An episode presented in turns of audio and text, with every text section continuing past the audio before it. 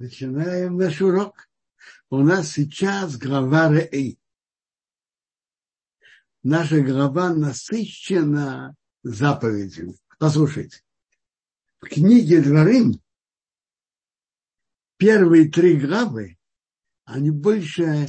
А, там есть заповеди тоже, но основное они говорят о моральных вопросах. Особенно наша предыдущая глава Инкер говорила много о духовных, моральных вопросах. А следующие главы это и, и Рей, потом будет Шофтим, Китайцы, насыщенно заповедями. В нашей главе есть 55 заповедей. 17 повелительных и 38 запрещающих. Начинаем главу по порядку. Глава начинается, смотри, я ложу перед вами сегодня благословление и проклятие. То есть благословление и проклятие будет ли у еврейского народа удача во всех вопросах, или наоборот, беды, зависит от вас. Я рассказываю, ложу перед вами. Благословление, когда вы послушаете заповедям Бога, вашего Бога, я велю. А проклятие, когда вы отойдете от этого и будете служить ему. И когда ты, тебя Бог приведет в землю, что ты приходишь туда наследовать, Благословление будет на горе Гризим, а проклятие на горе Ибал. То есть подробнее мы это будем говорить, наверное, в главе Китово. Обратились, повернулись к главе Гризим, Леви, левиты в середине, шесть колен зашли на гору Гризим, шесть на, на вершину горы, горы, гору горы Ивал, левиты в середине, повернулись в сторону грязи, сказали Барух, благословлен. И все говорят Аминь. Повернулись в сторону Ива, горы Ивал, сказали проклят тот, кто то-то, то-то нарушит. И все сказали Аминь. Или очень любопытно, что рак грязим и гора Ивал, я их видел несколько раз. Они находятся одна после другой. Это они обе находятся возле горы Шхем. И они, у них удивительная противоположность между ними. Бросается в глаза. Гора Грязин, цветущая гора. Трава, деревья, вся зеленая. Гора и глав рысая. Они находятся прямо одна после другой. То есть Бог нам показывает, что может, что хотя выглядит условия такие же, но ей при всех тех же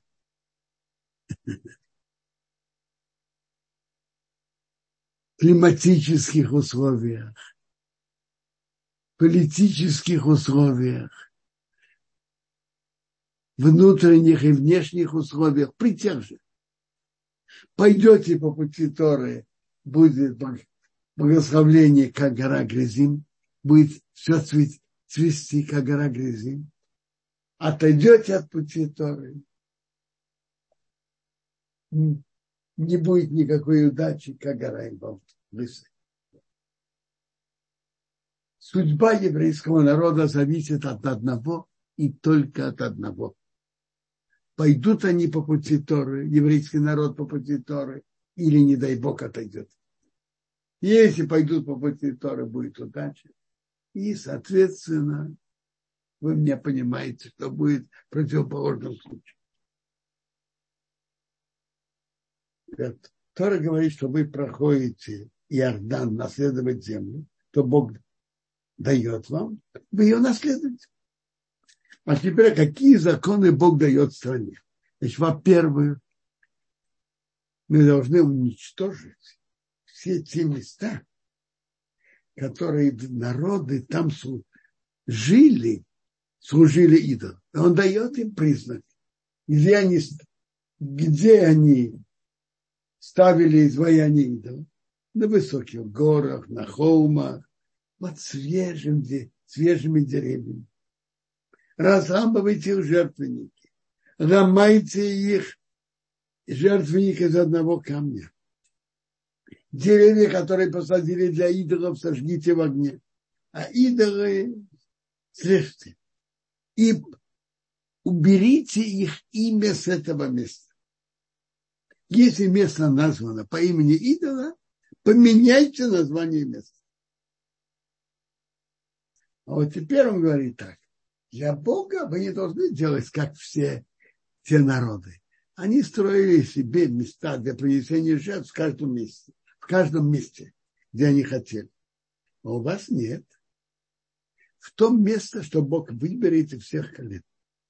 И туда вы будете приносить жертву. И десятины ваши, трума, бикури, первенцы, от овец,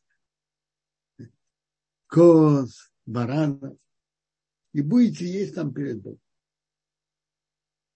Первый говорит так, что будут разные времена. Вы еще не пришли к покою. Мануха – это покой, Ванаху – это наследство. Наши мудрецы говорят так. Мануха – покой – это покой на какое-то время. Это мешкан, который был в Шило. Он стоял там 369 лет. Это какое-то долгое, дол, долгое время а Нахара наследство, это, это храм в Иерусалиме, который с этого момента, что он там построен, находится там святость навеки. Это. Когда Мишкан был в других местах, не в Шило, можно было приносить приносить жертвы и в других местах тоже. Вот когда, жертв, когда мешкан стоял в Шило, нельзя было приносить жертв, жертвы ни в каком другом месте. Когда Шило был разрушен, и центральное место принесения жертв перешло в Нов, потом в Гивон, когда это было в Нове, а потом в Гибоне, можно было приносить жертвы в других местах тоже. После этого мы построим первый храм в Иерусалиме, и с тех пор нельзя приносить жертвы ни в каком другом месте. Обратите внимание, Тора выражается несколько раз тем же выражением, место, которое Бог выберет. Тора не указывает, где и как, где точно, не указывает, где. А почему? Рамбам говорит несколько причин для этого. Одна из причин, если было бы написано это место, то враги еврейского народа хотели бы это место напортить, э, загадить. И, или они хотели бы, были бы тяжелые войны на это место. Тора намеренно не написала, не указала место. Когда храм уже был построен в Иерусалиме, нельзя было приносить жертвы ни в каком другом месте. Но жертву, которые есть изъян,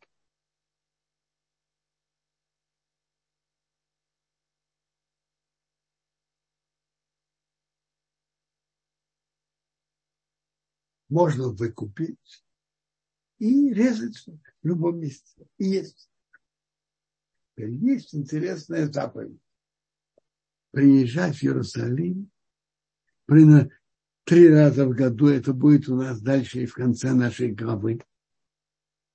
И приносит десятины, вторую, вторую десятину от плодов,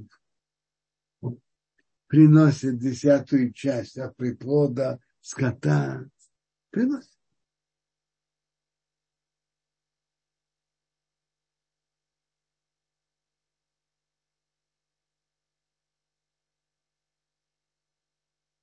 Теперь дальше Тора нам говорит, что когда Бог тебе поможет, тут, а тут и очень интересно, Тора говорит так, слушай, соблюдай и слушай все эти слова, что я тебе велю, что было тебе хорошо тебе и твоим детям после тебя навеки.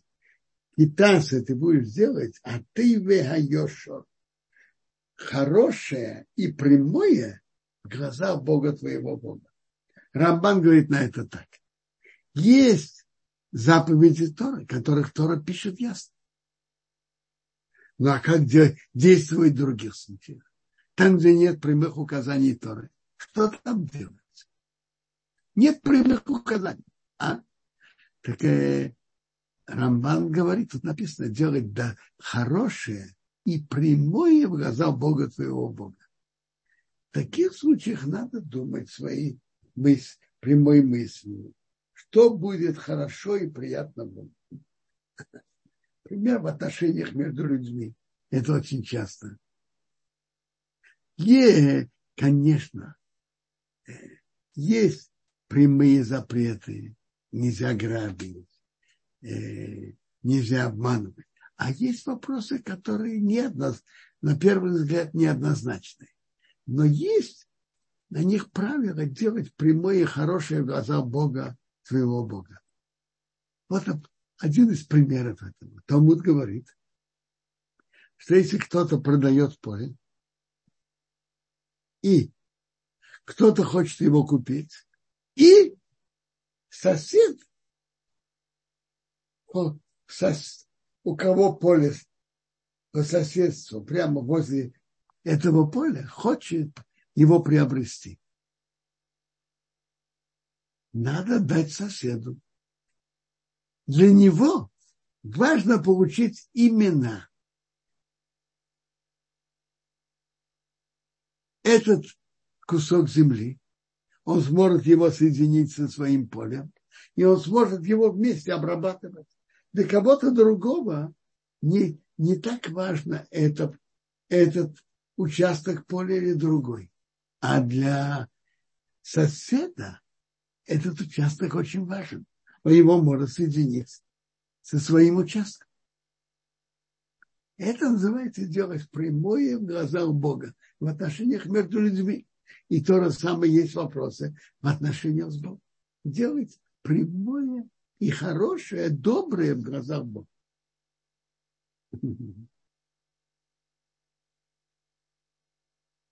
Тора продолжает указывать, еврей, говорить еврейскому Бог, Моше говорит от имени Бога, дальше говорить еврейскому народу, чтобы они отдали, когда Бог тебе поможет прогнать эти народы, которые там жили, в земле, в этой земле, святой земле, и ты поселишься там, остерегайся не учиться от их Не учись также делать их действия для Бога. Потому что это не хорошие действия. Они делали противные действия перед Богом. Они ведь сыновей и дочерей сжигали в огне к их идолам. Поэтому ты от них не учись.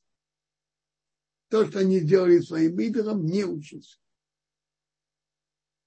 И Тора нам говорит большое правило в законах Торы то слово, что я тебе велю, это соблюдайте делать. Не прибавляй на него и не убавляй от него. То есть заповеди Торы выполняй, как Бог их дал. Не прибавляй к ним и не убавляй от них. Есть тут вообще-то две, две стороны. Нет, в, этом, в этой заповеди есть четкое указание. Смотрите.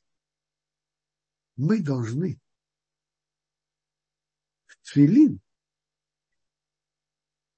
ставить четыре отрывка истории. А если кто-то вставляет еще пятый, он прибавляет. А если кто-то вставляет только три из этих четырех отрывков, оно добавляет.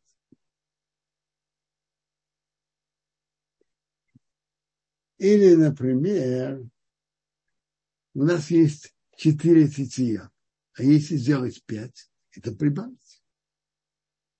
А взять только три тетия, это убавить.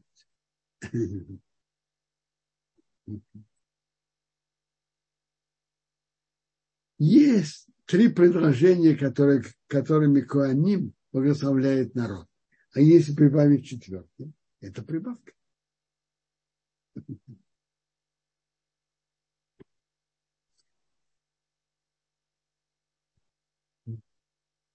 Не будь хозяином на заповедями Торы. Так Бог указывает, делай точно так. Не прибавляй и не убавляй. Вообще-то есть и другая заповедь.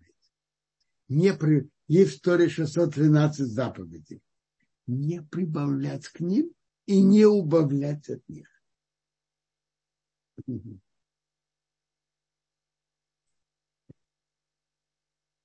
Магит из Дубна говорит на это, он на все говорил притчу. Он говорил такую притчу. Одна женщина одолживала у сосед, одолжила у соседки горшок. Через какое-то время она вернула, вернула пиновый горшок и маленький горшочек. Ну, соседки это, соседка спрашивает, а что это такое? Говорит, у горшка родился горшочек. Ну, мешать ей это, той, которая одолжила, не мешала, она приняла. И она с большим рвением хотела ей одолживать такой соседке, что она еще прибавляет. Ну, одолжила. Соседка не возвращает. Что это такое? Напомнила, спрашивает. Пойми, твой, твой горшок умер. Умер? Как горшок может умереть? а рожать он может? Если он может рожать, он может и умереть. Если ты чувствуешь себя хозяин, хозяин над заповедями, прибавляй, прибавляешь, убавляешь. Не будь хозяином. Как Бог указал, так делай. Не прибавляй, не убавляй.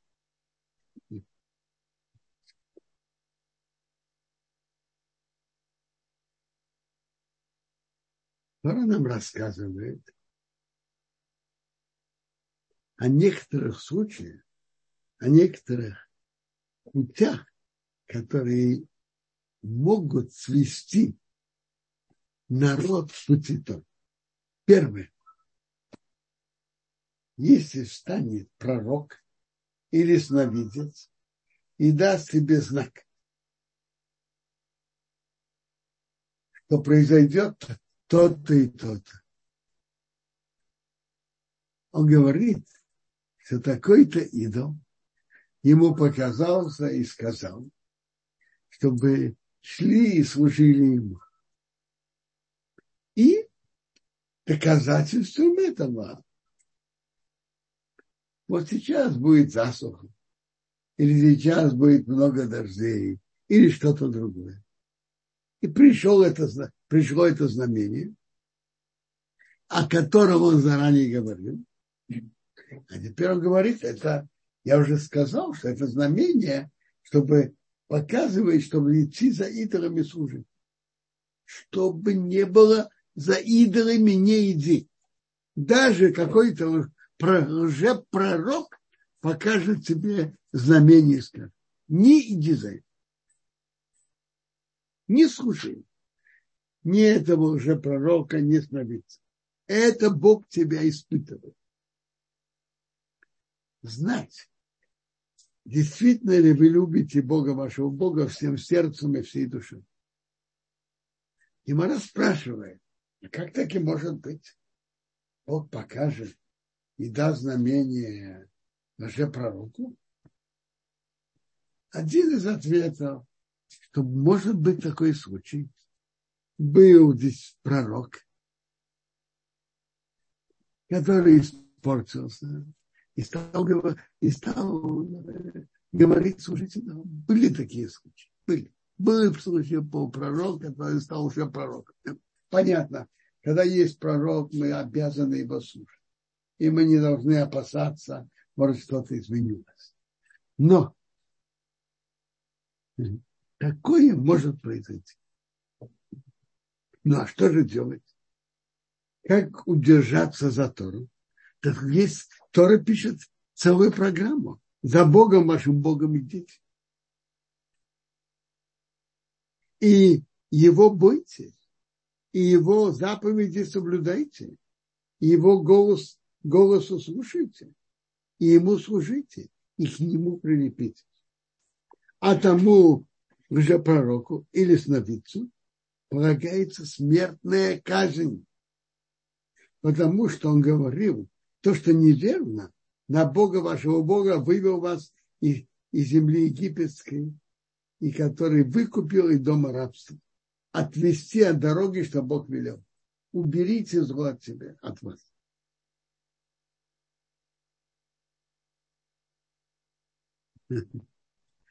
Смотрите. Когда-то было такое. Ну а что сейчас подобное?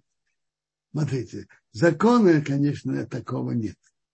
Но же пророк – это личность, которая имеет большое влияние на людей. И людей идут за ним. И есть опасность, чтобы за ним пошли. Тора говорит, не идите за ним. А что с ним делать? ему полагается смертная казнь, не бойтесь, дайте ему смертную казнь.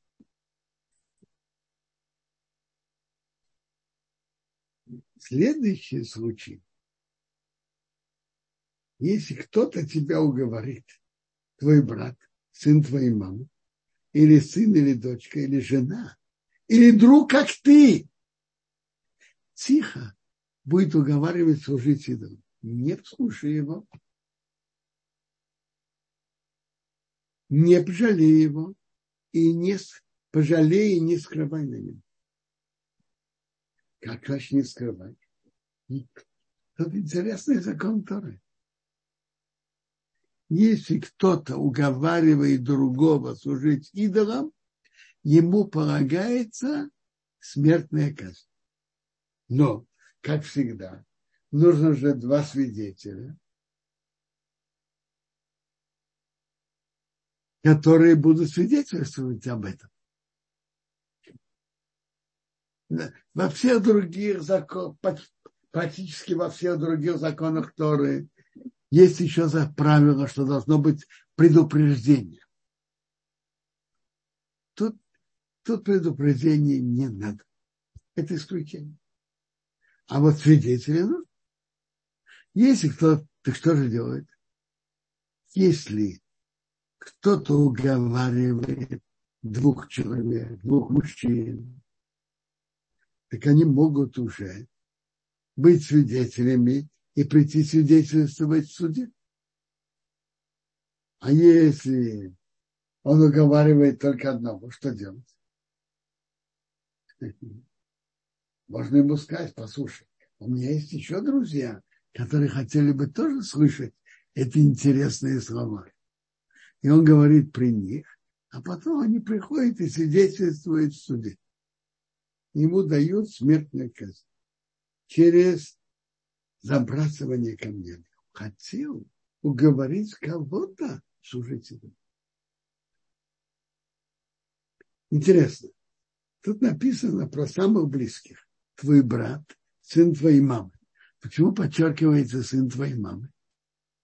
То есть брат по маме, не по папе брат по папе иногда может быть соперником. Он его, он его соперник в наследстве. Брат по маме, он, он брат, он брат. А, сопер, а соперником он не является. Им нечего делить. Он говорит про самых близких. сына или дочку, или жену, или товарищ, который как ты. Кто товарищ, как ты? Раши говорит, твой отец.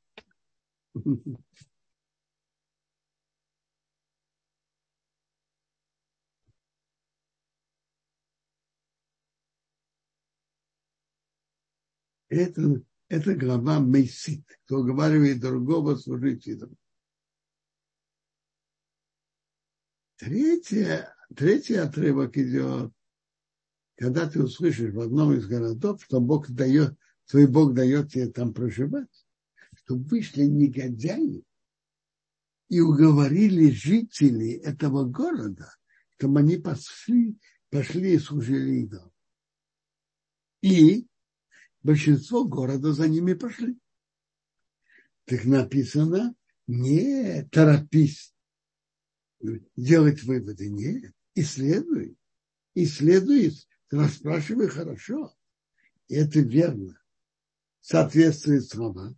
Это противное действие было сделано внутри тебя. Если так судят их, каждого из них нужно два свидетеля и предупреждение. Если и так, если большинство города действительно служили идолам, то им дают смертную казнь, но им дают смертную казнь убить мечом. Отрубить голову мечом. Обычно за служение идолов полагается забрасывать камнями, а тут полагается э, убить мечом. Это если большинство служили. А все имущество, да, но казнят только тех, кто служили идолам. А все имущество собери на площадь и сожги, сожги в огне город и все ее имущество полностью во имя твоего Бога, и это будет горкой. Больше, чтобы этот город не был построен. И не имей, чтобы не прилипло к тебе, к рукам, ничего от того, что достойно уничтожения. Что Бог отошел от его горения гнева и дал тебе милость. И, и пожалел тебя, и размножил. То есть если, так и так, если только меньшинство города служило идолам, то им дают смертные казни через забрасывание камнями. И это обычный закон. Если же большинство города служило идолам, тогда дают им смертную казнь более легкую, мечом, но у них другая строгость. Имущество собирают и сжигают. интересно, сжигают имущество не только тех, которые служили идолам, большинства, но и все имущество этого города сжигают. Даже имущество тех, которые идолам не служили. Почему? Почему вы живете в таком городе? Наверное, из-за из денежной выгоды. Так денежной выгоды вы от этого не получите. И, и этот город будет, его имущество будет сожжено, и этот город больше восстановлен не должен быть. Есть спор в Талмуде Санедрин, такой случай произошел или не произошел. Есть кто-то говорит из мудрецов Торы, что такого не было и не может быть, а другой говорит, а я видел, и я сидел на йогурте. Так есть интересный закон на это, что нельзя этот город восстанавливать. Нельзя. Есть очень интересный Орахайн. Орахайн говорит так, он даст тебе милость и пожалеет тебя. Он говорит, а почему-то вдруг написано, Бог даст тебе милость пожалеет. Он говорит так, на первый взгляд, казнить э, большинство города, это же приучает людей к жестокости. И известно, что палачи, там пишет, они очень жестокие и кровожадные палачи. Естественно. Они этим занимаются, и они кровожадные. Тут, раз ты это делаешь, чтобы выполнить заповедь Бога, Бог даст тебе милость. Это на тебя не подействует, чтобы ты приучился к жестокости. Нет.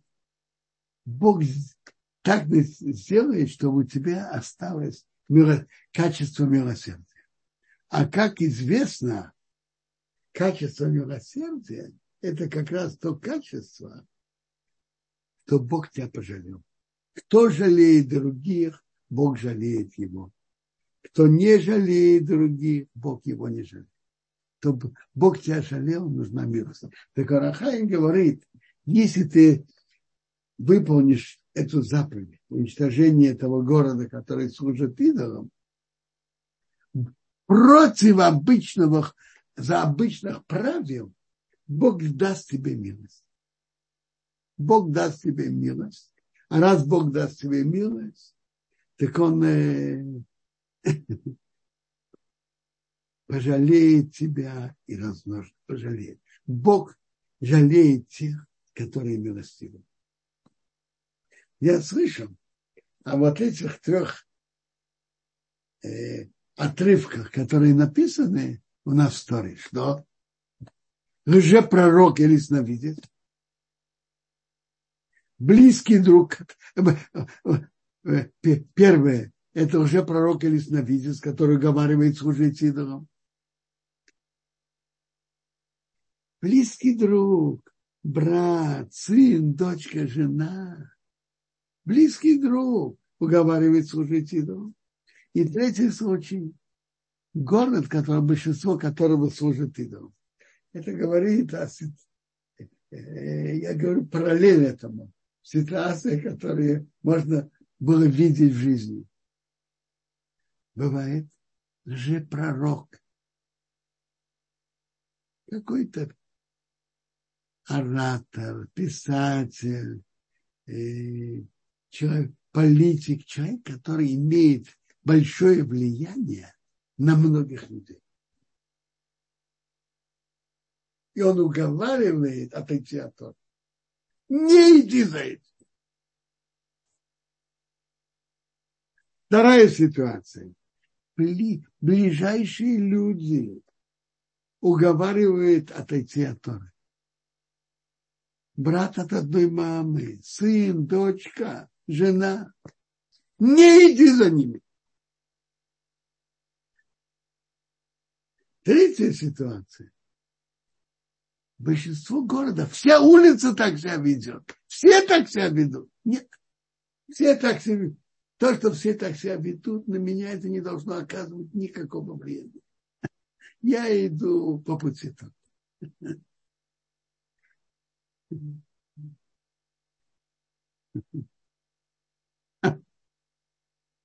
Я вспоминаю ситуацию я не очень могу сам вспоминать, но ситуация, которая была в конце 20-х, особенно чувствовалась в 30-е годы.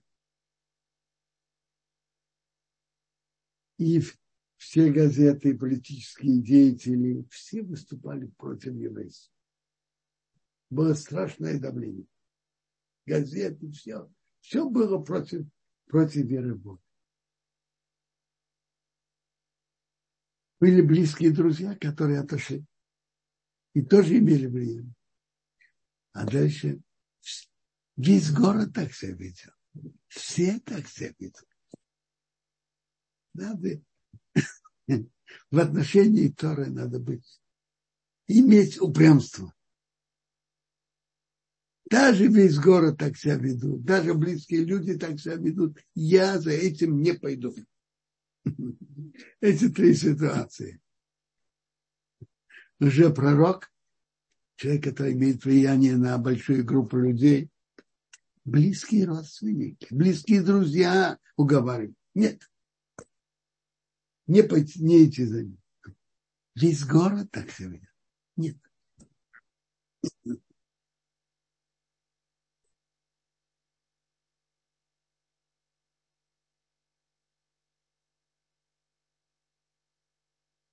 Спрашиваете, почему кто-то отошел от Торы, а кто-то нет? Что помогло тем, кто не отошел? Послушайте. Давайте скажем так. Это не то, что кто-то да, кто-то нет.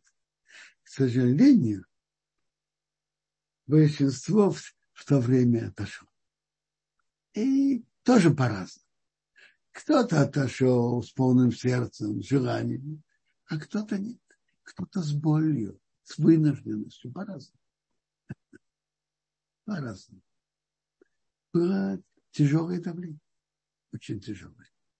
А чтобы остаться с Торой, это нужны были большие силы, большая боязнь перед, трепет перед Богом, большие внутренние силы. Кто когда остался, это тот, у кого были такие большие внутренние силы. Единицы, у которых были эти внутренние, большие внутренние силы. где эти силы брать? Смотрите, когда человек начинает бороться и хочет не сдаваться, если у него есть еще друзья, два-три человека, десять человек вместе, это совсем другая сила. Не надо знать, что в конце концов это какое-то время, но потом Бог поможет, пройдет. Но вы, но хорошо спрашиваете, где эти силы брать. В те годы действительно единицы сумели остаться чист, чистыми, как есть. Есть, которые остались частично. Но остаться полностью со всеми, со всеми субботами, со всеми заповедями, это были единицы.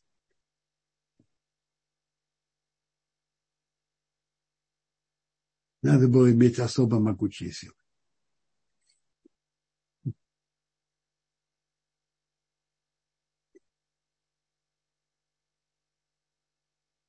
Но тот, кто борется и старается, и молится Богу, что Бог дал ему силы, получает добавочные силы.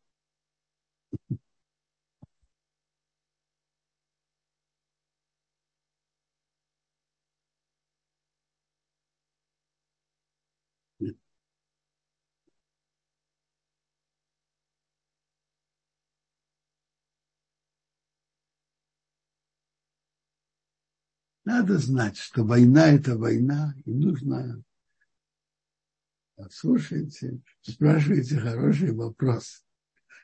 Хороший вопрос. Я не знаю. Я не знаю. Кто тут были расчеты? Интересно, Хофецхайм уже писал, что ближе к приходу Машиаха Бог проводит события быстрее, проводит, э, хочет закончить все расчеты, которые были. Не знаю. Может быть, и с этим это тоже, это тоже связано. Не знаю.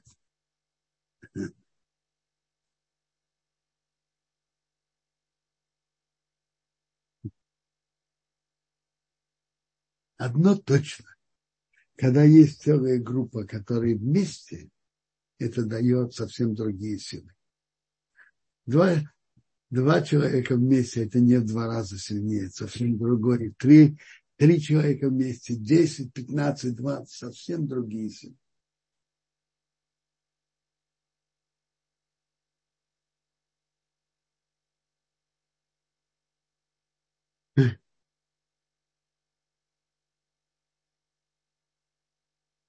В нашей главе дальше Тора пишет величественные слова к еврейскому народу.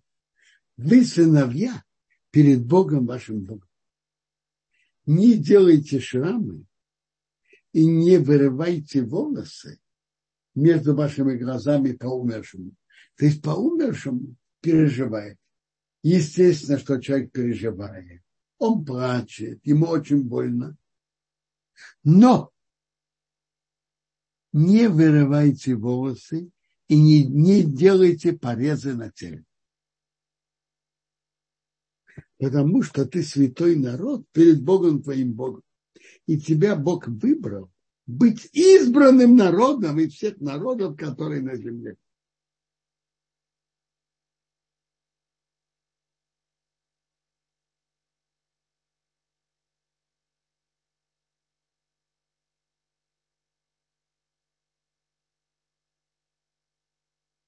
Интересно, что это значит? Который говорит так.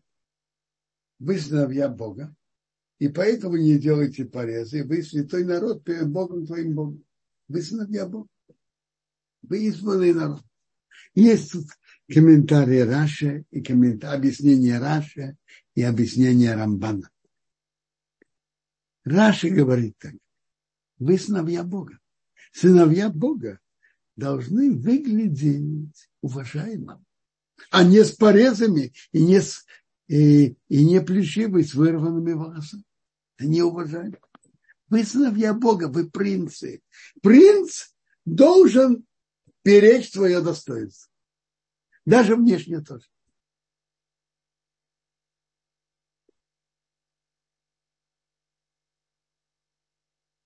Спрашивают на Раши.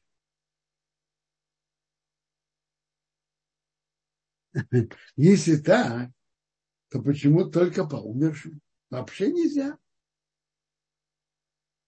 евреям принц, мы сыновья Бога принцы. Надо беречь свое достоинство, внешнее тоже.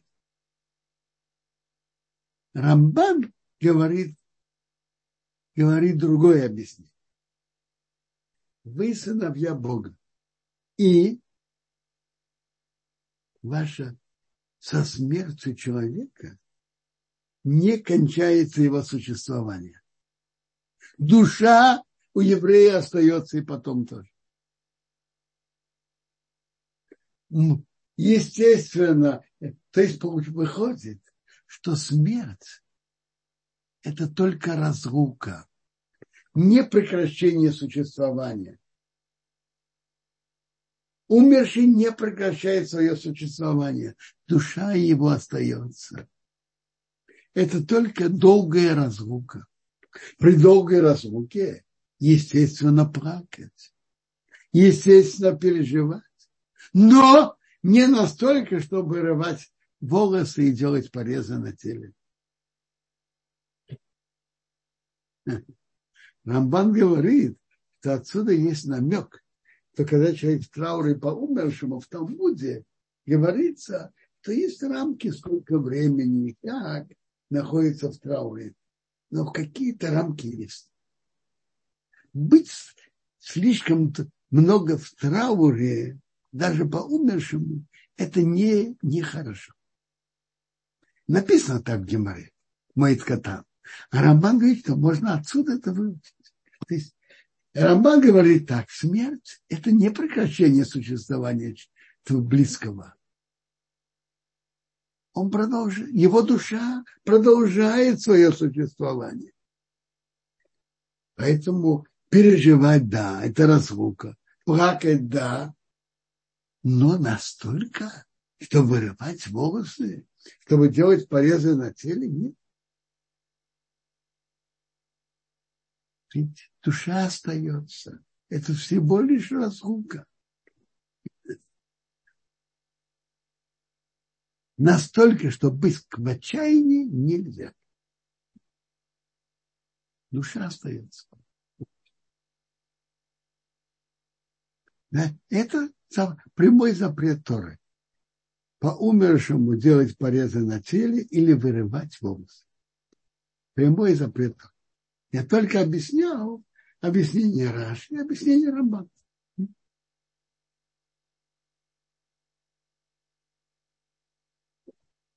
Есть вопросы? Были вопросы?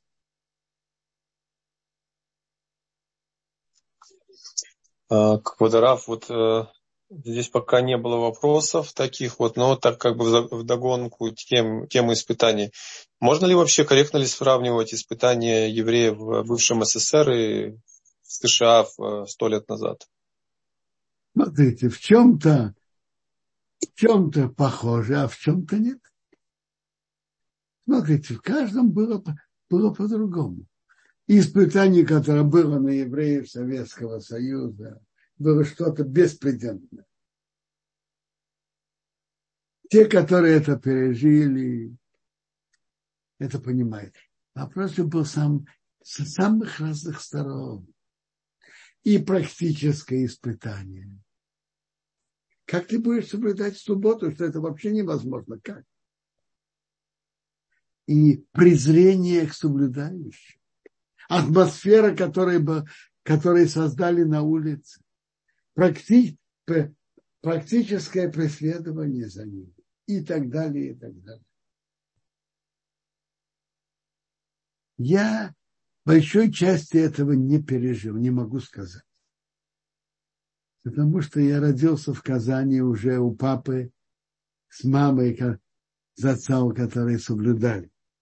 И основную тяжесть я уже не видел. И вот этот дух презрения к, соблю... к тем, кто соблюдает законы Торы, я тоже мое время не видел. Папа это видел. Рабан Хазан Зацал пишет об этом очень живо в своих воспоминаниях. У него есть книга. Амавак ваницахон. Борьба и победа. Значит борьба? Борьба за то, чтобы быть соблюдающим. И не только это. Вырасти всех детей по пути Торы. Борьба и победа. У него таки была победа. Все дети его идут по пути Торы он пишет, интересно, он пишет очень об этом, о презрении, которое было со стороны тех, кто отошли, и всековцев и так далее. Он приводит интересное слово от одного знакомого, который они вместе были. Они же и нажимали на соблюдающих, и относились с презрением Он говорит так, слова своего друга, чтобы знали, когда собака кусает человека, собака остается собакой, а человек остается человеком. Для, для, для того поколения, кто это пережил, может это хорошо понять эту шутку.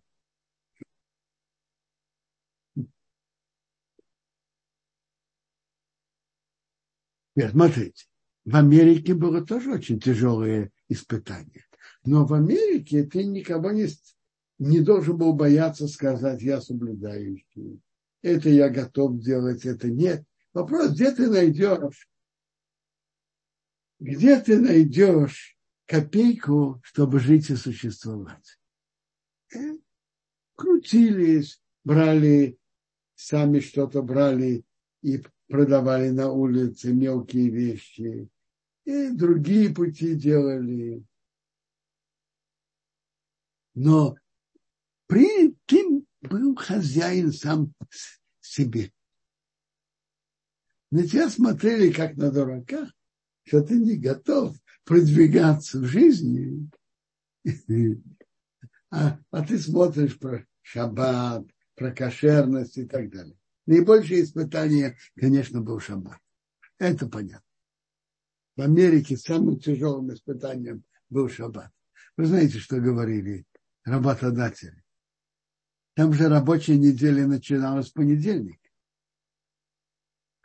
Были евреи, которые соблюдали субботу, нанимались на работу, работали понедельника до пятницы, в субботу не проходили на работу, их увольняли. У них было такое выражение. Кто не, кто не готов работать в субботу, нам не нужен и в понедельник.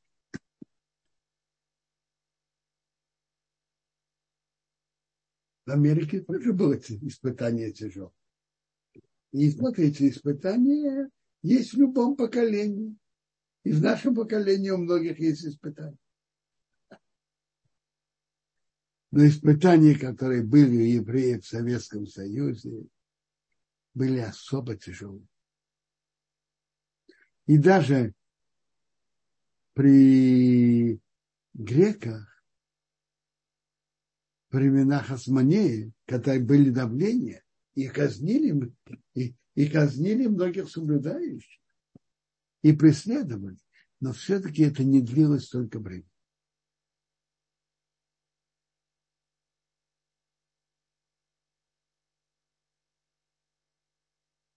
Папа зацал говорил, выражался так.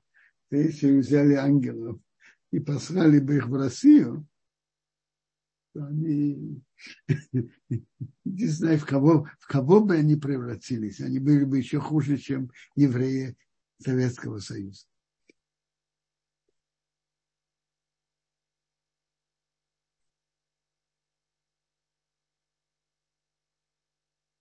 Ну, еще вопросы? А, спасибо большое, Квадрат, за развернутый ответ. Пока вопросов нету, друзья, пожалуйста, можно активнее задавать вопросы. Ева, да, мы вас приветствуем. Если кто-то хочет спросить, пожалуйста, поднимайте руки. Пока нет. О. Когда большие массы э, евреев, спрашивают Елена, отходят от Торы, это полностью их выбор или же это расчеты Всевышнего?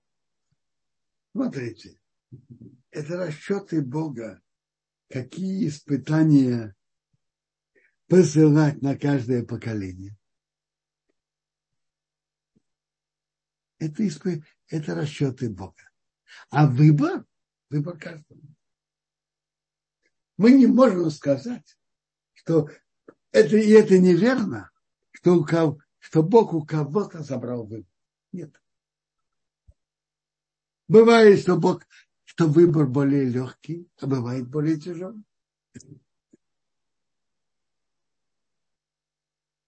Были бывает ситуации тяжелых испытаний. И в каждом поколении есть свои испытания. Бог посылает нас не просто так, чтобы мы прошли испытания, которые Бог нам посылает. У каждого свое.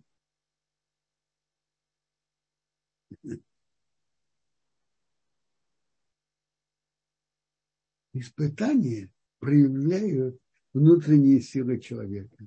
Тот, кто их проходит хорошо, это сила.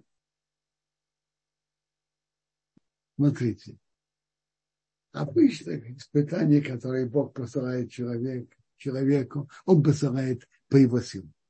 Есть, у нас есть очень интересная гемора. В трактате Санедран, 107 лист, Гемора нам рассказывает. Царь Давид попросил у Бога испытаний. Испытать его. И Бог сказал ему, искал, в чем будет его испытание относительно отношения к женщине. К женщине. И Давид потом очень переживал, что он просил эти испытания, что он это не пришел. Я помню, Рабхайм Шмулевич Зацал говорил так. И это говорят, наверное, до него. Испытания, которые Бог посылает человеку, он вместе с этим дает ему силу пройти эти испытания. Испытания, которые человек сам берет на себя, эти силы Бог ему не посылает. Ты такой герой, сам, сам хочет пройти испытание, пожалуйста. Испытания, которые Бог дает человеку, Он дает ему добавочные силы. Испытания, которые человек сам э, влезает в испытание. В случае Давидом он просил испытать. Просить испытания не надо. На это Бог не дает добавочных сил.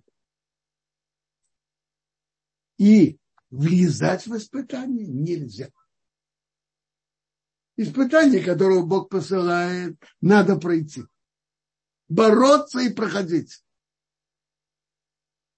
Влезать в испытание ни в коем случае. На это Бог не дает сил. Зачем влезать? Опасно. Давид очень переживал, что он просил у Бога испытания.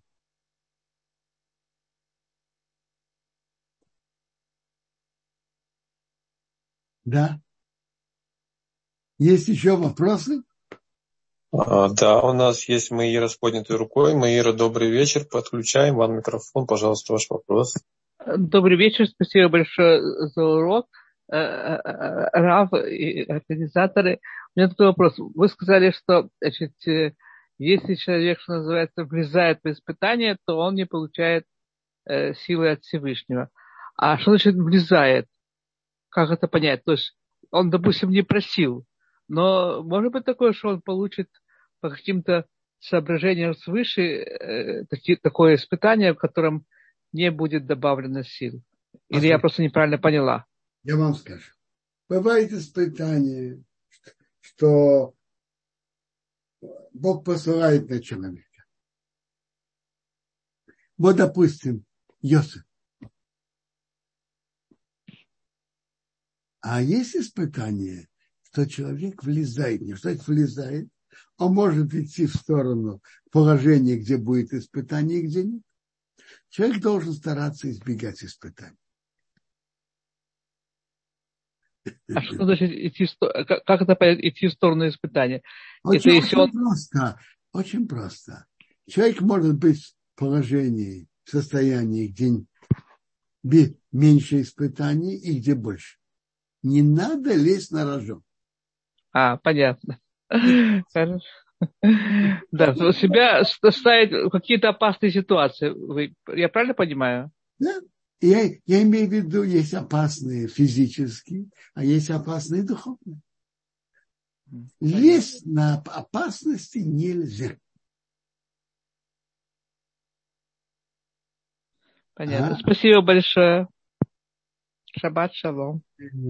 Смотрите, написано Теилим, не Ашем Бенасейни, испытывай меня, Бог, не Ашем Бенасейни, испытывай меня. Сейчас я вам скажу, где это точно, где это точно в Тиилим. Это Тиилим, 26 глава, второе предложение. Бехонение Ашем Бенасейни, испытывай меня. Человек должен, не должен просить испытания, не должен влезать в испытания. Испытания, которые Бог посылает, он, Бог дает ему и силы пройти. А что человек сам себя выбирает, ну ты такой герой, пожалуйста. Добавочную силу ему не дают.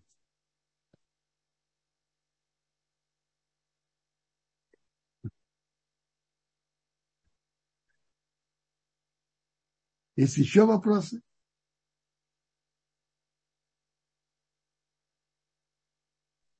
А, пока нет, Кударов.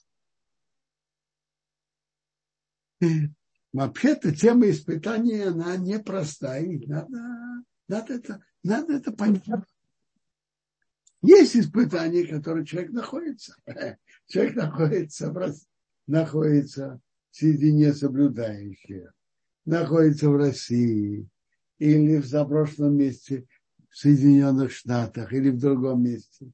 ему что-то подворачивается, кажется легче все. Испытания есть. Но надо уметь их пройти. И искать испытания нет. Послушайте, вы спрашиваете, человек по глупости или не знает. Надо стараться не быть дураком в этом. Надо знать. На испытания не надо лезть.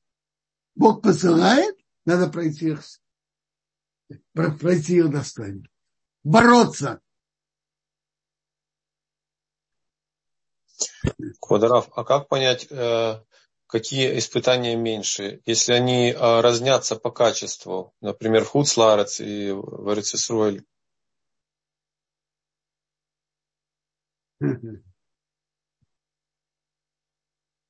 Как, как тут можно все оценивать? Смотрите. Есть разные места и разные, разные испытания. общая линия остается. Человек должен, не должен искать испытаний. Когда Бог посылает, проходи их.